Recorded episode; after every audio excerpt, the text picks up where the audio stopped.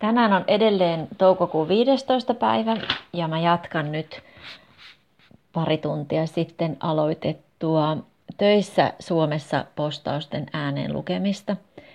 Nyt mulla on kolme jäljellä. Katsotaan, teenkö mä ne kaikki samaan vai laitanko mä ne kahteen osaan. Mä ihmettelin, että miksi mulla on kalenteri tyhjä tänään, että miksi mulla ei ole opiskelijoita kovin montaa. Mutta sitten mä muistin, että munhan piti tänään olla koko päivä kirjastossa ja selko mukauttaa uutta romaania.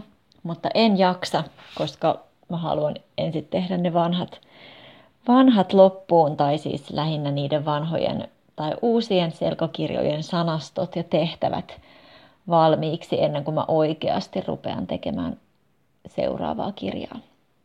Eli mulla on tänään aikaa päivittää tätä podcastia ja sitten tehdä kaikkia suunnittelujuttuja ja muita hommia. Uh, mutta niin, tässä on jäljellä kolme ja aloitetaan Heilistä. Eli tämä on matematiikan opettajan kokemuksia työelämästä Suomessa. Ja ohjelma, jota kuuntelet, on selkokielinen podcast. Ei nyt ole aina selkokieltä, mutta yritän puhua mahdollisimman hitaasti, tai en hitaasti, mutta selkeästi. Kuka olet ja mitä teet? Minun nimeni on Heili. Opetan matematiikkaa yläkoulussa ja lukiossa. Koulumme on kaksikielinen ja noudatamme kansallista opetussuunnitelmaa. Opetan englanniksi, mutta oppikirjat ovat suomeksi. Se on tosi mielenkiintoista. Kuinka löysit nykyisen työpaikkasi? Totta puhuen se oli todella vaikeaa. Muutimme Oulusta Helsinkiin, koska täällä on enemmän töitä opettajille. Keräsin kaikkien minulle mahdollisten koulujen nimet ja lähetin sitten työhakemukseni ja ansioluetteloni kouluille. Hain töitä myös MOL-sivun kautta. Sain työpaikan sen jälkeen, kun nykyisen kouluni rehtori soitti minulle ja haastatteli minua Skypessä. Millainen on tyypillinen työpäiväsi? Kaikki koulupäivät ovat erilaisia. Lukiossamme on viiden jakson systeemi ja opettajan opettamat kurssit vaihtelevat jaksoittain.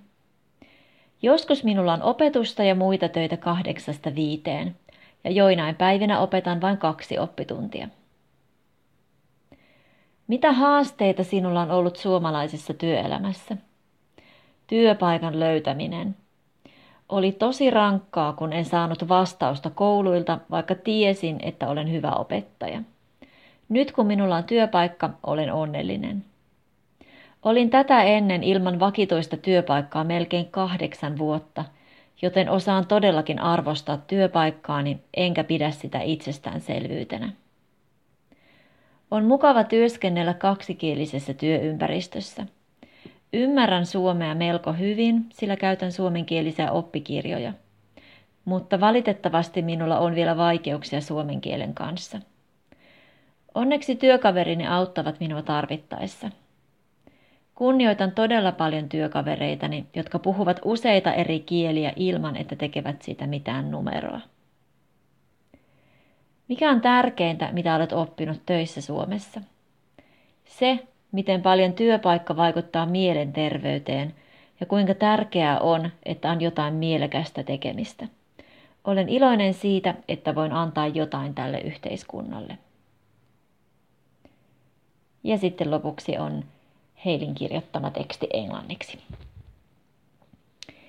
Se oli sitä, millaista on olla matematiikan opettaja kaksikielisessä koulussa Helsingissä. Ja niin kuin monet näistä kirjoittajista, niin Heili on ollut joskus mun kurssilla. Tässä tapauksessa Jyväskylän yliopiston kielikeskuksen Suomi yksi kurssilla vuonna 2005. Seuraava on, kun mä löydän sen, on Emilin teksti tai haastattelu tai teksti, koska hän on itse kirjoittanut tämän, siitä millaista on olla musiikkiterapian tutkija.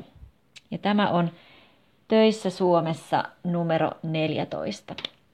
Ja tosiaan yleensä nämä ilmestyy keskiviikkoisin ja perjantaisin mun blogiin, mutta nyt mä odottelen vielä, vielä muutamia yksityiskohtia. Mutta eipä tuolla niin väliä. Kuka olet ja mitä teet? Minä olen Emili. Olen tutkija Jyväskylän yliopistossa. Minä olen kotoisin Yhdysvalloista, mutta olen asunut Jyväskylässä jo noin seitsemän vuotta. Tulin opiskelemaan musiikkipsykologiaa ja valmistuin tohtoriksi viime vuonna. Opiskelin musiikkiterapiaa Yhdysvalloissa ja työskentelin musiikkiterapeuttina ja musiikin opettajana ennen kuin minä muutin Suomeen. Tutkin väitöskirjassani liikettä ja tanssia. Käytin tutkimuksessa liikekaappausta ja persoonallisuuskysy- persoonallisuuskyselyjä. Nyt alan tutkia autististen, mun täytyy korjata, mulla on joku, mä en oikeasti aina osaa lukea suomea, niin siksi mulle jää tänne kirjoitusvirheitä. Nyt alan tutkia autististen lasten musiikkiterapiaa ja olen perustanut työkavereideni kanssa uuden verkoston, joka edistää ammatillisia suhteita musiikkiterapeuttien ja musiikin tutkijoiden kesken. Tämä on unelmatyöni.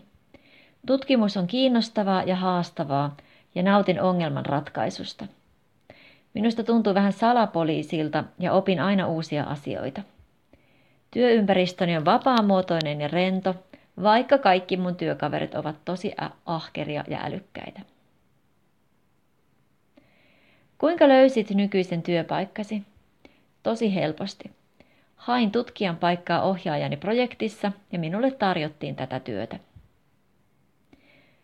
Millainen on tyypillinen työpäiväsi? En osaa oikeasti sanoa, koska tutkimuksissa on paljon vaiheita, työ vaihtelee melkein joka päivä. Joskus minun täytyy kirjoittaa tai lukea paljon, joskus minun täytyy analysoida dataa ja joskus minun täytyy valmistella esitystä tai luentoa. Joskus minun täytyy myös matkustaa ulkomaille konferenssiin, jolloin teen töitä junassa, lentoasemalla tai hotellissa. Mitä haasteita sinulla on ollut suomalaisessa työelämässä? Vaikka työkieleni on englanti, isoin haaste minulle on ollut suomen kieli. Tärkeät ilmoitukset ja henkilökuntakokoukset ovat suomeksi ja käytävä puheen kieli on usein ihan vaikeaa. Tuntuu joskus, tuntuu joskus mahdottomalta löytää aikaa oppia ja harjoitella suomea. Kaikki eivät ymmärrä, että suomi on tosi vaikea kieli. Toivon, että selkosuomi tulee yleisemmäksi työpaikallani. Mikä on tärkeintä, mitä olet oppinut töissä Suomessa? Olen oppinut, että 12-tuntinen työpäivä ei ole tarpeellinen, jos haluan tehdä työni hyvin. Suomessa ei kilpaile siitä, kuka on toimistossa pisimpään tai kenellä on eniten stressiä. Työkulttuuri on täysin erilainen kuin Yhdysvalloissa ja minusta se on terveellisempää. Ja sitten lopussa on pieni, pieni kirjoitus englanniksi. Ja kolmas ja tämän kerran viimeinen on Jonathanin teksti ja hän on Suomessa asuva tietokirjailija. Eli 15 töissä Suomessa on tietokirjailija. Kuka olet ja mitä teet? Olen kirjailija ja kirjoitan lähinnä Kiinan ja Japanin historiasta. Joskus kirjoitan myös Suomen historiasta. Kuinka löysit nykyisen työpaikkasi? Minulla ei ole koskaan ollut oikeaa työtä, joten tämä on ainoa työ, jonka tiedän. Olen kirjoittanut kirjoja jo 21 vuotta. Poikani on suomalainen ja minun täytyy asua Suomessa. Matkustan kuitenkin säännöllisesti kaukoitään. Minulla on kotona oikea kotitoimisto, jossa on kirjoja ja internetyhteys. Millainen on tyypillinen työpäiväsi? Suomi on kätevästi kaksi tuntia englantia edellä, joten voin lukea uutisia Japanista ja kirjoittaa artikkeleita ennen kuin monet toimittajat ovat hereillä Lontoossa. Yritän kirjoittaa tuhat sanaa ennen Suomen keskipäivää, koska silloin alan yleensä saada sähköposteja Englannista ja se häiritsee minua. Vaikka minulla on aamulla kaksi tuntia etumatkaa, työpäiväni loppuu tavallaan aikaisemmin, sillä poikani tulee kotiin neljältä ja Englannissa kello on silloin vasta kaksi. Joskus kun luen ja kirjoitan sähköpostejani päivällisen jälkeen, se näyttää, se näyttää siltä, kuin tekisin töitä todella myöhään. Mitä haasteita sinulla on ollut suomalaisessa työelämässä? Olen päivittäin uppoutuneena tuhansien vuosien takaisin skandaaleihin ja tapahtumiin Kiinaksi ja Japaniksi. Sitten puhelin soi ja joku puhuu minulle suomeksi, mikä on aina hämmentävää ja häiritsevää. Vaikka puhun monia kieliä, en puhu suomea päivätyössäni, mikä on tehnyt minusta hitaan oppijan. Mikä on tärkeintä, mitä olet oppinut töissä Suomessa? Olen hyvin tyytyväinen työskentelyyn Suomessa. Rahalla on täällä enemmän ostovoimaa, joten vaikka olen köyhä kirjailija, voin silti asua mukavassa asunnossa. Ja nyt kaikki tähän mennessä kirjoitetut töissä Suomessa tekstit on tässä podcastissa. Voit kuunnella ne ja jokaisen jakson yhteydessä on myös linkki siihen tekstiin, minkä voit lukea. Eli, eli voit samaan aikaan kuunnella ja sitten lukea sitä tekstiä mun blogista. Mutta nyt mä teen muita asioita. Moi moi!